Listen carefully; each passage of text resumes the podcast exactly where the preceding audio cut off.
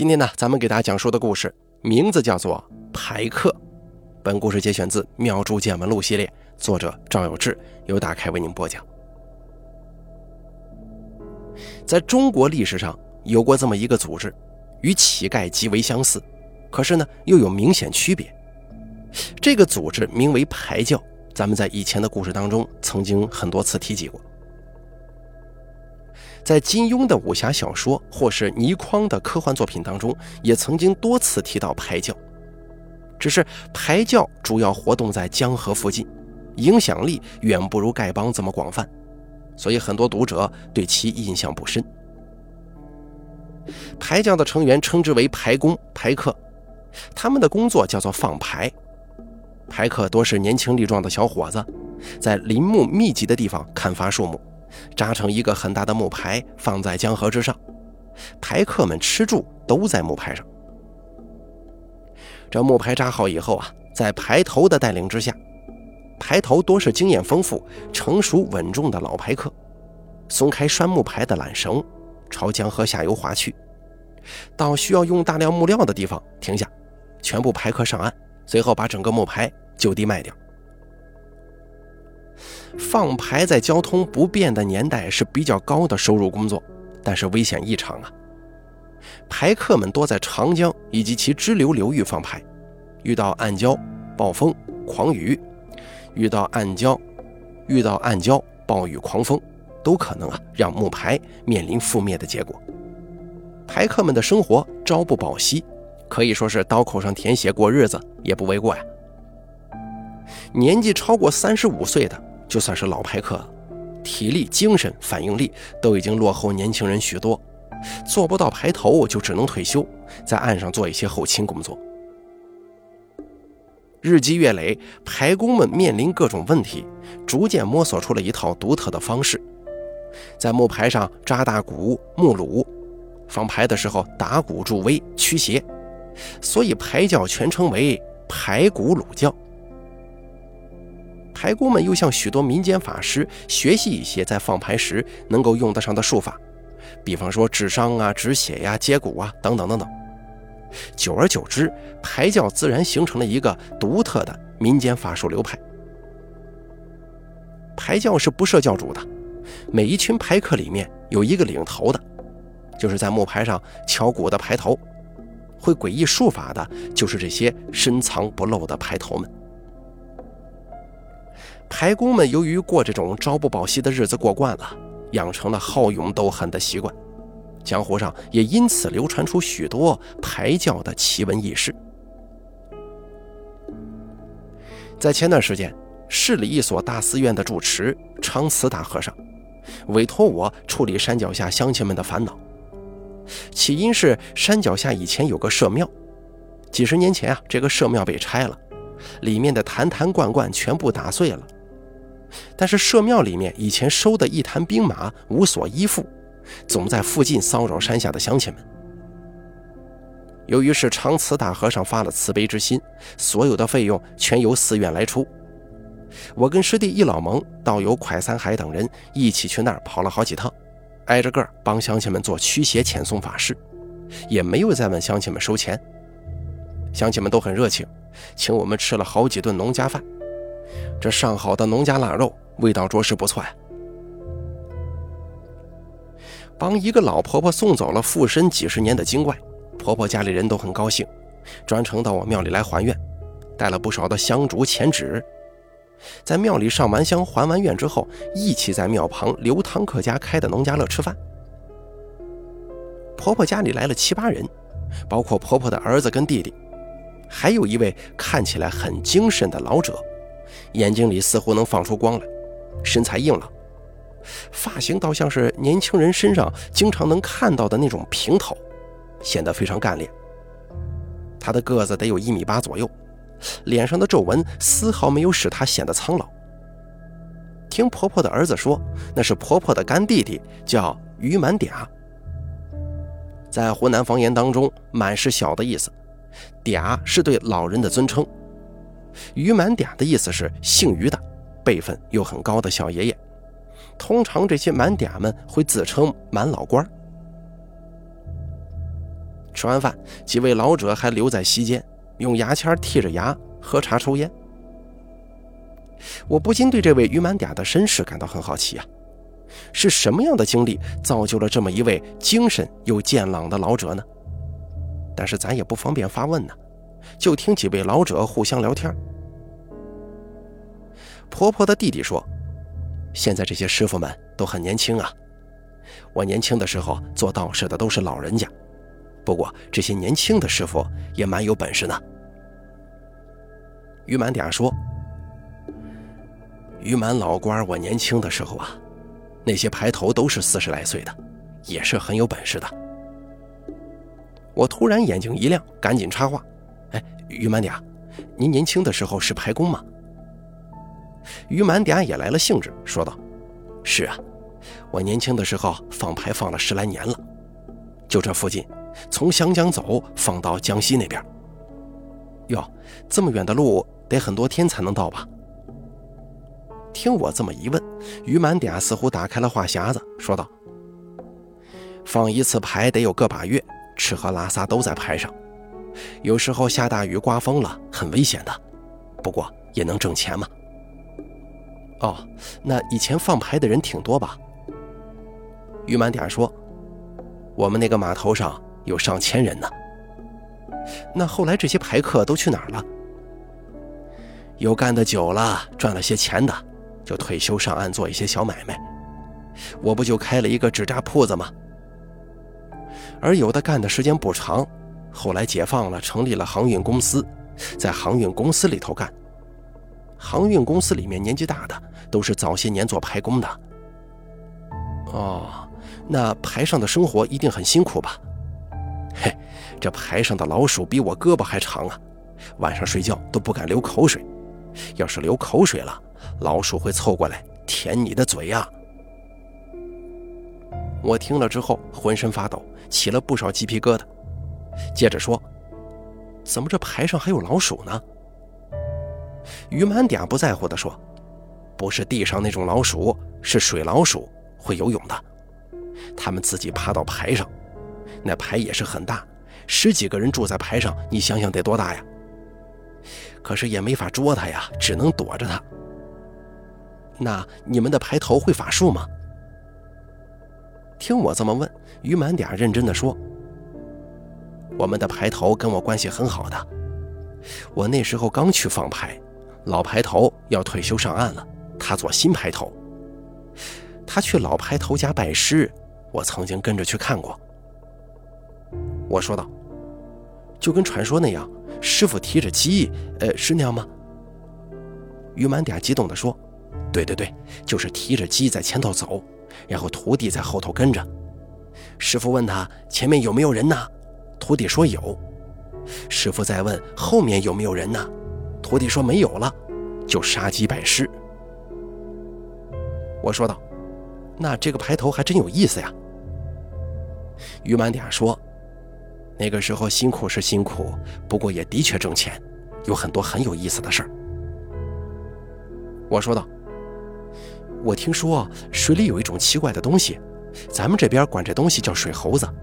于满嗲，您见过吗？”听我这么问，于满嗲突然摩挲了一下自己的头，脸上出现了一丝难以形容的表情，仿佛惊魂未定，说道：“哎呀，怎么没见过呀？”我们排上好几个排工都被水猴子拖到水里淹死了。据很多曾经的排工口口相传，狂风暴雨都是看得见的，能够有个心理准备。可是放牌的时候最怕遇见水猴子了，他完全没有任何征兆的趴在木牌下头，趁人熟睡之时，冷不丁的把睡在木牌边上的牌工拖进水里，几个扑腾就再也不露头了，活不见人。死不见尸，但是牌工们也说不清楚水猴子到底是动物还是邪魅，也没有任何人捉到过活的水猴子，而几乎每年都传出某个排客被水猴子拖进滚滚江水的故事。我问道：“水猴子到底长什么样啊？”于满嗲紧紧地皱起了眉头，说道：“天太黑了，看不清啊。”每次来的时候也都睡得迷迷糊糊的，就感觉像个猴子。把人拖下水的时候，人会挣扎的吗？然后就听见猴子叫的声音，扑通扑通几下就沉下去了。我们随身都带着竹竿呢，伸过去都来不及，直接就沉底儿。在水里搅一搅，什么都没有。以前要是有人在水中淹死了，会浮上来的，但是被水猴子捉下去的，没有一个能浮上来。那这水猴子到底是动物还是妖怪啊？是一群还是只有一个呢？哎呀，这个我也不知道啊。那按照您的说法，既然浮不上来了，如果是动物，那可能就是吃荤的；人被拖下去，可能就被吃了。如果是邪魅，那排头应该有办法对付呀。于满点说：“我们排上的鼓就是驱赶水猴子用的，晚上睡觉就不打了，水猴子不就来了吗？”哦，这样看来，所谓的水猴子可能就是邪魅了。听我这么说，于满点兴致勃勃地讲起了水猴子的故事。那是于满点还年轻的时候。于满点说的这个排头姓王，个子挺矮，快四十了，喜欢出旱烟，脸上不知道是被烟草熏的，还是在码头上整天风吹日晒的，特别黑。王排头在的那些年。每次放牌都得做一个特殊的仪式，买一只活的大公鸡来杀掉，鸡血淋在排头的大鼓上，而死鸡则是直接丢入水中。王排头站在木牌最前面，对着江水念念有词，又比划一些看不懂的手势。随着锣鼓声响起，岸上的人解开系在大柳树上的缆绳，木牌就滑动了。这说来也怪。那死鸡从来没有浮上来过。在王牌头在的那些日子里，于满嗲从来没见过水猴子，曾一度怀疑码头上工人们所说的水猴子到底是真是假。一连好几年，放牌的时候偶尔遇见大风大浪，但都在经验丰富的王牌头带领之下成功克服了，还算是平安。水猴子也是一直没出现过。于满嗲也靠放牌挣了一些钱。后来从南边来了一个姓刘的牌头，也差不多四十岁上下，想在这里立招牌。大家都猜想啊，可能是南边的树砍得差不多了，不如本地森林资源丰富，就来此处抢饭碗了。在那个年代，码头充斥着江湖帮派、三教九流、各色人物，你想要立威。就得好勇斗狠。练武的人方式比较直接，上门去踢馆；排头们李威，则是通过斗法的形式。但是很多人都不了解刘排头的底细呀，不敢贸然去迎战。要是输个灰头土脸儿，可能都难以在本地立足了。一来二去，刘排头见没人接招，就在码头放下话来。他说：“三天之内要让码头的一棵三人合抱粗的大柳树枯萎，大家可以做个见证，看他有没有偷偷的给柳树下药。”许多排工都颇有怨言呢，说这个姓刘的在这儿怎么这么猖狂啊？不行，得挫挫他的锐气，让他知道天外有天，人外有人。也不知道有多少排工暗地里就撺掇自己排上的排头去跟他斗上一斗，可都被婉拒了。刘排头放出这句话的时候，于满嗲的排头正在岸边。他清楚地记得刘排头一副欠揍的表情，得意洋洋地歪着脑袋。于满点有些气不过呀，走到王排头身边，悄悄地说：“去给那个姓刘的来一下子吧，他调子也起得太高了。起调子是湖南方言，代表自大傲慢，是贬义词。”王排头跟于满点说：“嗨，人家也是想混口饭吃嘛，不容易的，别去管闲事了。”但是于满点记得，王排头站在牌上盯着岸上的刘排头，足足看了一袋烟的功夫。等到刘排头走了，王排头一个人点上了旱烟，走到柳树边伸出一只手摸了摸大柳树的树干，又念念有词的不知道说了些什么。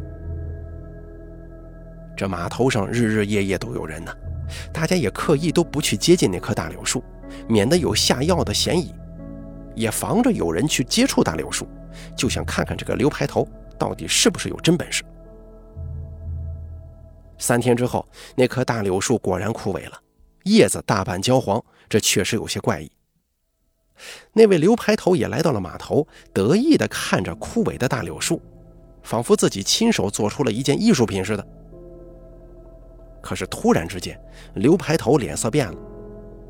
原来啊，朝着江边的那一边，还有一些枝叶是郁郁葱葱的。于满嗲仔细一看，正是三天之前。他们排上的那个王牌头用手摸过的那一面，刘排头有些气愤地说：“这是谁干的？”而王牌头呢，正蹲在码头边抽旱烟。一听刘排头这是生气了，头也没回，淡淡的说了一句：“你把树给搞死了，我们以后怎么拴牌呀？”刘排头有些气急败坏，怒道：“怎么是你干的？”王排头这下回过头了，看着刘排头说：“我不跟你作对，可你不能把我们拴牌的大叔给治死呀！大家出来放牌都是为了赚钱，你何必断人财路呢？你法术的本领也显示出来了，应该可以找到活干了。咱别把事情做绝，对不对？”刘排头还是不想善罢甘休，但王排头没搭理他，独自坐在那儿抽旱烟。的确如王排头所说呀，很快就有人请刘排头去当排头了，码头又恢复了往日的忙碌。又是几年过去了，王排头的远房亲戚带来口信说他母亲在家里病重。王牌头不是本地人，当即就什么也顾不上，简单收拾收拾行李走了。这下子于满点他们一帮排工们就没了排头。不过这个放牌的工作呀，都比较熟练了，有没有牌头都不影响，还继续放着牌。只是呢，没有人杀鸡念咒了，牌工们也都没学过术法。牌工们自己试着小心翼翼地放了两次牌，都没什么异常，平安抵达终点。渐渐的，也就放松了警惕。在第三次放牌的时候，天气还好，那是一个秋天，牌工们最辛苦的工作主要是在岸上。要把一根根木料从林场运到码头，在码头扎成大木牌。放牌期间啊，除了做饭和摇橹，没什么体力活。于满点白天就坐在船头敲鼓，以前这可是王牌头的工作。听王排头说，敲这个鼓可以驱邪，也能让摇橹的人更加有劲儿。放牌一次要一个月左右，在牌上大多时候没事干。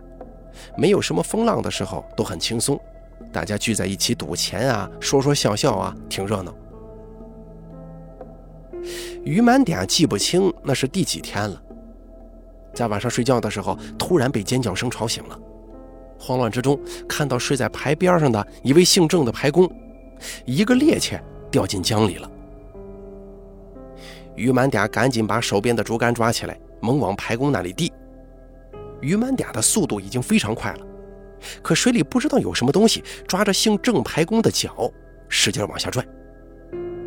这名姓郑的排工拼命挣扎呀，呼喊一声，马上被拉到水下去了。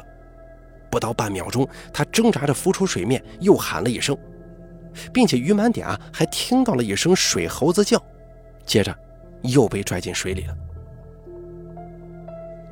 竹竿递到姓郑的排工落水位置，总共也就三四秒钟时间，可水面上已经平静如初，就像什么事儿也没发生似的。整个排上睡觉的排工们全都醒了，傻了似的望着平静的江面，一个个说不出话来。排客们发呆了好一阵才回过神来，虽说干的就是刀口上舔血的活，朝不保夕的日子，排客们最不缺的就是胆子大的。但是有几个年纪轻轻刚来放牌的牌工居然被吓哭了。几个年纪比较大的、经验丰富的牌工们显然是以前见过这种景象，没有惊慌失措，只是茫然地望着江水，绝望地摇了摇头。于满嗲有些害怕，问了一个年纪比较大的牌工：“刚刚才那是什么？”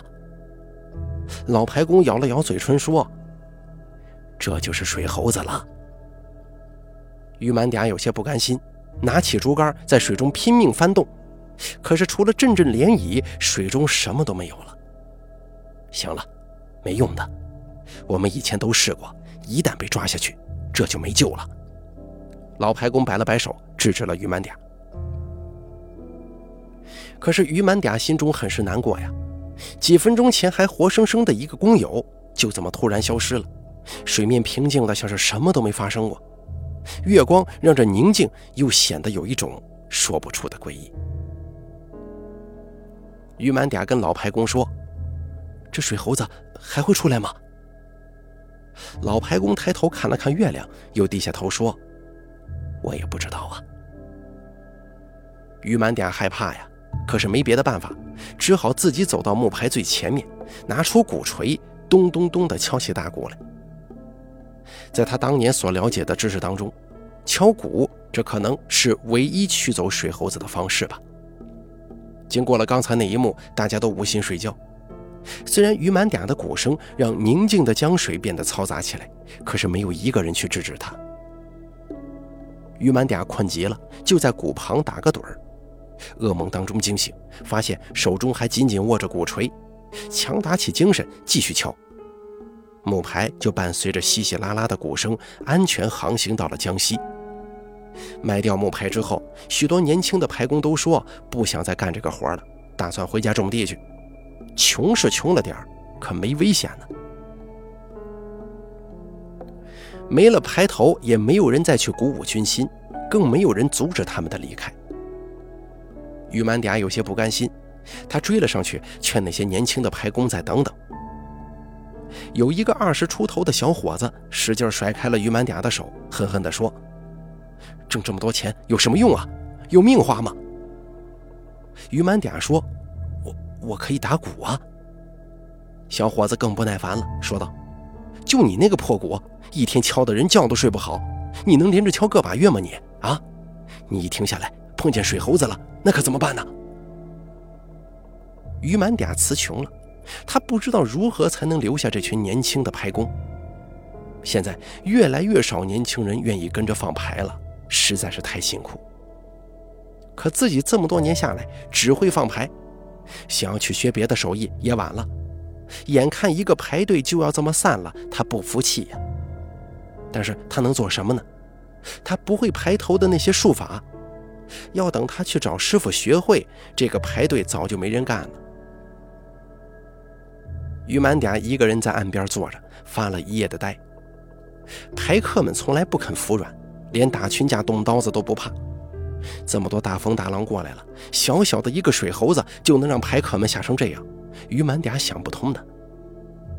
天亮以后，于满嗲想到一个办法，他决定先跟着排队一起回到老家再说。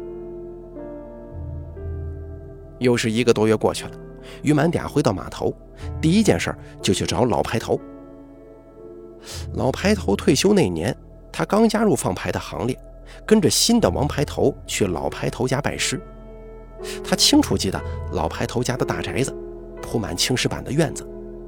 当年他就暗暗发誓，以后一定要赚很多钱，也盖一栋这样的宅子。可是排队如果散了，他的梦想也就破灭了，绝对不行。于满嗲用力摇了摇头，甩去了额头上的汗珠，狠狠咬咬牙，就朝老排头家走去。仍旧是那栋大宅子，老排头已经快七十岁了，正一个人抱着小茶壶躺在院子里的藤椅上喝茶。于满嗲进了院子，低着头朝老人鞠了个躬，拱手说：“老排头，我来看您了。”老排头听见了。仰起身子看了一眼，说道：“你是哪位呀？您老人家可能不认识我了。我跟王排头来过屋里一次，就是他拜师那年。哦啊，晓得了，你是王排头牌上的人吗？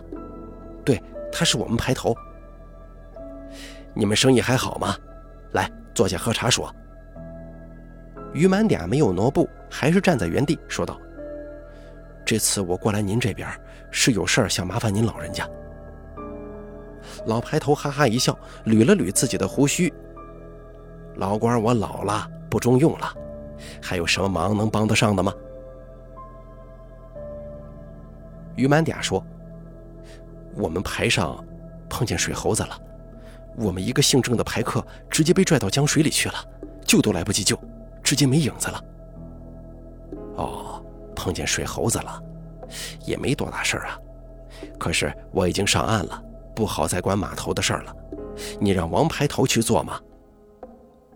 于满嗲不由分说，扑通一声跪在老排头面前，说道：“王排头他母亲病重，家里托人带口信来，他当天就回去了。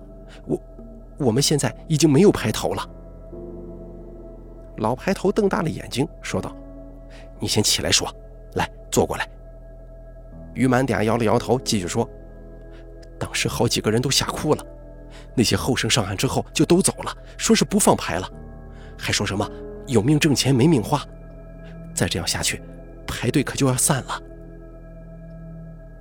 老排头想了想说：“这样可就有点麻烦喽。”冷不防的，于满嗲一个头咚的一声磕在石板上，哀求道：“老排头，只有您才能帮得上我们，求求你救救我们这个排队吧。”老排头若有所思，捋了捋胡须，喃喃地说：“你先起来。”让我想想该怎么搞啊！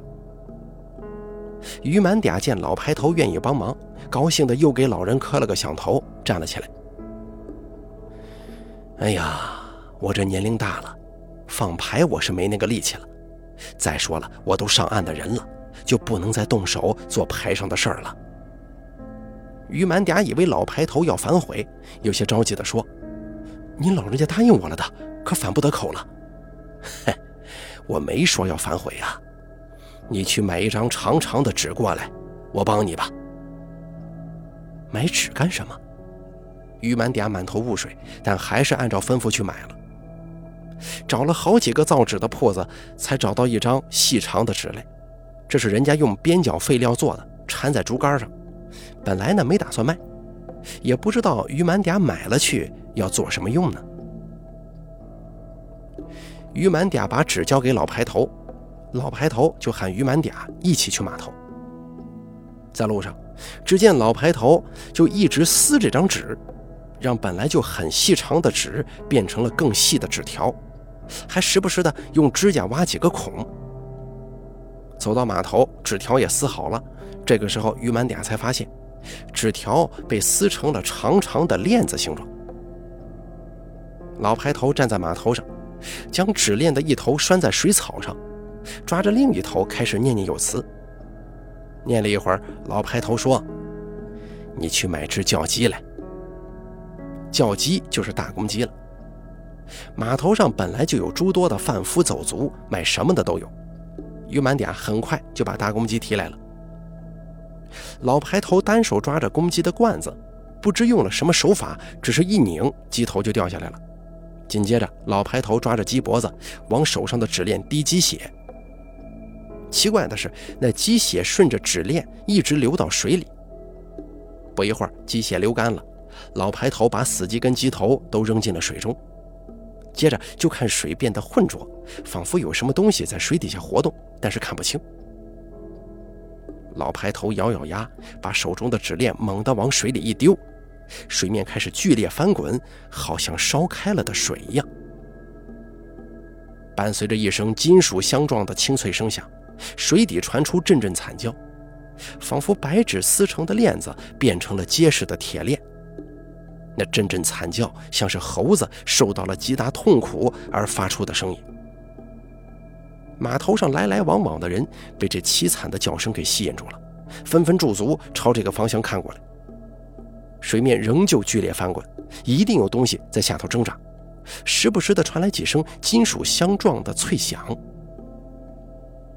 而老排头静静地看着水面，这一切似乎早就在他的预料之中。突然，金属声越来越频繁，叫声当中也充满了反抗的力量。老排头皱了皱眉，做了个奇怪的手势，口中不知念叨了些什么。然后迅速伸手朝水中一点，像是猴子发出的叫声，那个动静瞬间停止了，水底下只剩下沉闷的金属声响。老排头望着水面，那沸腾一般的翻滚也渐渐消失，水面恢复了平静。老排头又盯着水面看了一会儿，直到沉闷的金属声完全没了踪迹，他转过头来对于满点说：“行了，不会再犯水猴子了。”于满点做事又要给老排头磕头，但是被老排头给止住了。老排头晃晃悠悠地说：“做完了，那我回去喝茶了。小伙子，好好干吧。”说完之后啊，老排头径自朝自己家中走去。于满点高兴地跟自己排队公布这个好消息，说水猴子被老排头给治住了。码头上把老排头的故事传得神乎其神。有人说那是老神仙下凡，专门来帮辛苦的排客们的；也有接地气的说法，说老排客用纸链子化作捆绳索，把这水猴子给捆在水底了。更有甚者说，根本没啥水猴子，那是江湖骗子做的戏法。不知道水猴子到底有多少只，老排头又给困住了几只呢？但是在于满嗲的排队里，再也没遇见水猴子。那几个本来打算离开的年轻排工，听说老排头制住了水猴子，也都纷纷回到排队来了。于满嗲一行人就这样安安稳稳的放了几年牌，除了偶尔的狂风骤雨之外，没什么能够阻挡他们木牌飘向长江各处流域。可是好景不长，南边的树林越来越少，很多排队都跑到这边来抢饭碗。不光是排头们的斗法愈演愈烈。排客们的聚众斗殴也越来越频繁。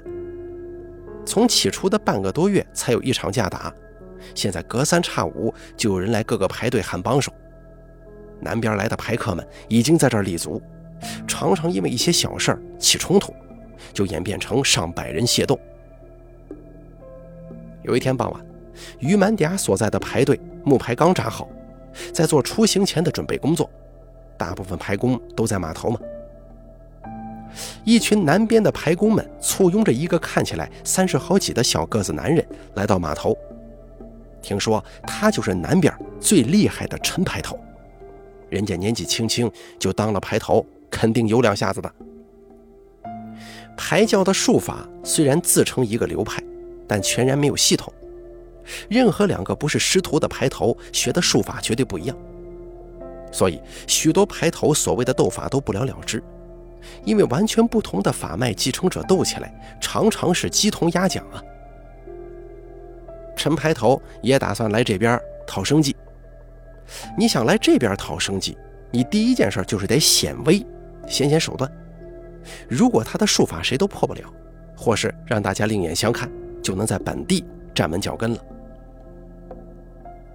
陈排头是南边排工们最信得过的招牌，自然做的声势要大一些。这天，陈排头在码头上点亮了一盏油灯，他夸下海口说要去水底走一圈。上来的时候，这手上的油灯是绝对不会熄灭的。本来有一场约架要在傍晚时分的码头进行，但一看这个陈排头啊，大家都暂时忘记了恩恩怨怨，一起凑过来看热闹。专门选在晚上，是为了让大家都能够看清油灯的光亮，做个见证嘛。也更表现出艺高人胆大的陈排头信心很足。于满点就看这个陈排头，右手举着油灯，缓步走进了水中。这水下就像是有个楼梯似的。陈排头刚迈入水中，水只到他的脚踝，每往前迈一步，他的身体就往下沉一截。一直到十来步之后，陈排头已经完全没入水中。水底却有一团明亮的灯光在慢慢的移动。众人在岸上看着这团灯光，在码头附近转了两个圈约莫有一袋烟的功夫呢。要知道，没有人能憋气这么久。可是没有人担心陈排头的安危，因为那盏油灯还亮着呀。突然，灯停住不动了，一阵水声，陈排头从水里露出头来。但南边来的许多排工都欢呼起来，声音嘈杂。于满嗲离得很近，听到了陈排头露出水面说的一句话，下面有个长长的纸链子，我不小心给碰断了。于满嗲惊呆了。这个时候，一个人的声音传了过来：“你把老牌头的纸链子弄断了，这里犯水猴子，可怎么办呢？”循着声音看过去，是前几年来显法立威，差点把拴牌的大树给治死的那个刘排头。他来的比较早嘛，已经融入了本地的放牌队伍。有人说，排工们无组织、无纪律，喜欢逞强好胜。其实啊，这只是从事极度危险工作的人们自然而然形成的习俗。他们崇拜那些勇敢的、不畏惧任何困难的人。只是没想到，刘排工居然也维护起了本地的排工。陈排头说：“那行啊，你来接招。你要是把水猴子治住了，我就走。”刘排头说：“我不是要跟你为难，也不是来接你的招的。”这纸链子是老牌头放下去拴水猴子的，你把它弄断了，排工们可怎么办呢？我管不了那么多。今天你治得了，我走；你治不了，你就让我去你们排里当排头。刘排头说：“我年纪大了，也差不多要上岸了。你们还年轻，还能继续干。”陈排头一脸鄙视地说：“你就直接承认你治不了不就行了吗？不就点点头的事儿。”我不会为难你的。刘排头眼睛死死地盯着陈排头，一眨都不眨。看了好一会儿，突然用力一合嘴，面颊两侧的青筋暴起，嘴巴在张开的时候，血就顺着嘴唇往下流。原来是刘排头咬破了自己的舌尖。刘排头噗的一声，把口中的血喷在地上的一张破旧渔网上，顺手抄起渔网往水下扔了过去。令人惊讶的一幕出现了，平静的水面如沸腾一般翻滚起来了，就好像老牌头当年扔那个纸链子一般。接着又是从水底传来了猴子的叫声。不一会儿，猴子的叫声消失了，翻滚的水面也平息了。刘排头看了陈排头一眼，说道：“我这不是要跟你斗法，是想让你记住，排头是得照顾排工的。”当年也有一个排头怎么教的我。说完，刘排头就往岸上的方向走了。他再也没来过码头。这位陈排头没说什么，一力承担了原先刘排头所在的那个排队排头的责任，带着排队继续干。水猴子被制住了，可码头上的血雨腥风仍在继续。直到解放之后，成立了航运公司，码头的情形彻底得到了改变。于满嗲在排队一直干到三十多岁，用攒的钱上岸开了一个纸扎铺子。多年以后，说起排工往事，于满嗲仍旧激动不已。那是一群充满了传奇色彩的江湖侠客们最美丽的黄昏，他们也是新中国的航运系统奠基人。仅以此文。向这个没落的行业致敬吧。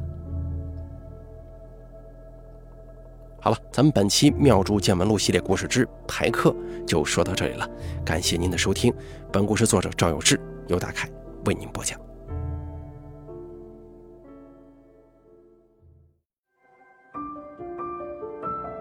本期故事演播完毕。想要了解大凯更多的精彩内容，敬请关注微信公众账号“大凯说”。感谢您的收听。